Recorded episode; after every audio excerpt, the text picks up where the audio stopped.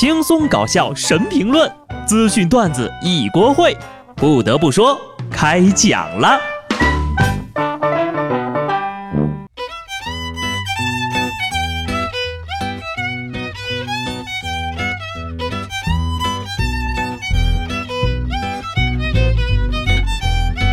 Hello，听众朋友们，大家好，这里是有趣的。不得不说，我是机智的小布。时光荏苒，岁月如梭，转眼呢就到了十月九号了。犹记得二零一九年最后一个法定节假日，仿佛就在上个礼拜。如果你出现了食欲不振、身心疲惫、四肢酸痛、头昏脑胀、浑身乏力、无心工作等等表现，那么恭喜你，一定是患上了节后综合症。治疗这种疾病呢，其实很简单。看看你的存款余额，就清醒了。我呢还是很渴望尽快回到工作岗位的。国庆节在家这么多天，我是深刻的体会到了一句话：妈妈起得早，谁也睡不好。睡不好呢，其实只能算小事儿哈。假期在家呀，爸妈跟你聊相亲的事儿，那才是真正的噩梦呢。尤其是啊，当爹妈开始讲不过你的时候。九二年出生的小英，大学毕业之后呢，就考入了事业单位。本来计划呀，这个假期和朋友出去玩的，结果奶奶因为心脏不好，准备做支架手术了。你说做手术就做呗，可没想到呀，奶奶借此要挟小英，除非小英带男朋友过来，否则呀，自己就不上手术台。最终，小英只能找人客串男朋友，才把奶奶哄上了手术台呀。以前呢，是夺命三连问。找对象了吗？为什么不找对象？要不要给你介绍一个对象呀？现在呀，是直接以命相搏了呀！见过催婚的，但真的没见过这么猛的。想要小英带个啥男朋友回家呀？做猪吗？一代人有一代人的幸福。奶奶，您都这么大年纪了，就该享享清福。没事跳个广场舞，看看跳拉丁的老帅哥养养眼，是吧？去年轻的时候没机会去的地方旅旅游。过好自己的日子，就别跟着瞎操心啦。亲情绑架、催婚逼相亲，都是让年轻人毛骨悚然的东西。有时候呀，我真的想吐槽一下有些家长啊，每逢佳节必催婚。你们以为谈个恋爱很容易啊？十年修得同船渡，百年修得共枕眠。正是因为恋爱这么难，所以呀，遇到真正的有情人，记得一定要祝福呀。在这个假期呀，广东佛山的孙先生和女朋友举办婚宴，结果不少大学同学都没来。原来呀，这孙先生从二零一七年的时候，每天都发一句情话对女朋友表白，结果发的太多，让人大学朋友呀给拉黑了。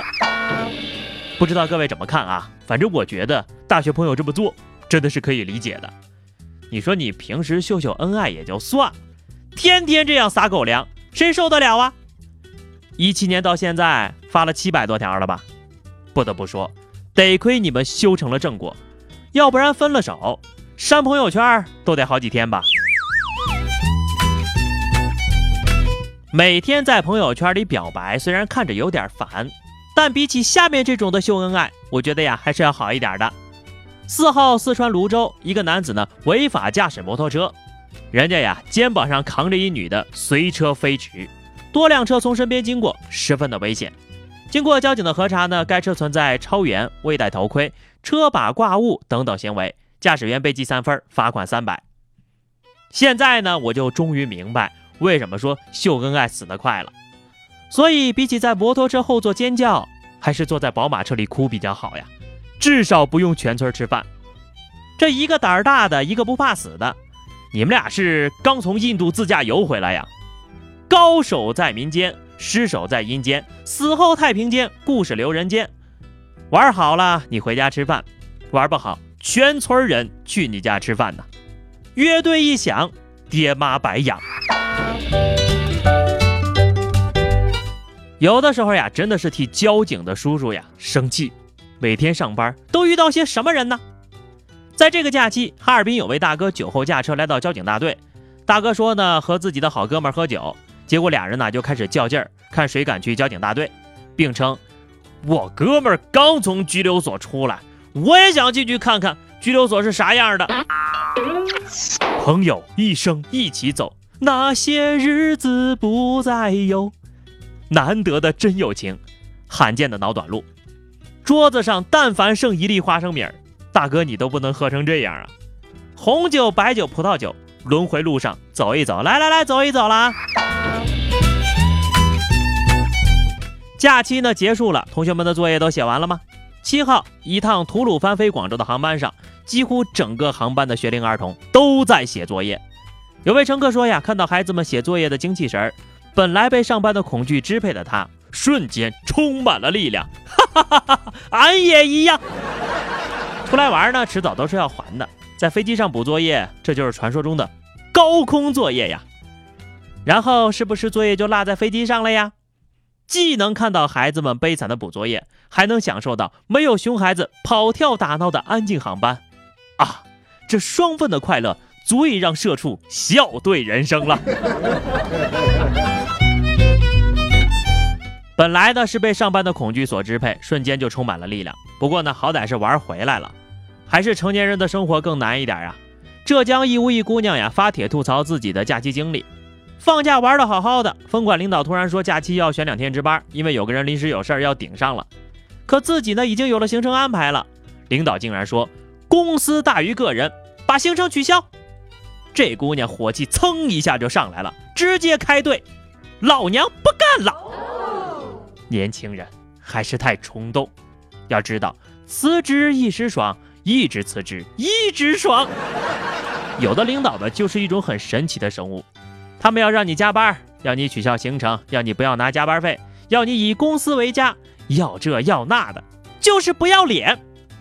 但是呢，你不该主动辞职呀，应该呢，干脆就不去，让你们公司开了你，这样呢，还能拿一个 N 加一呀。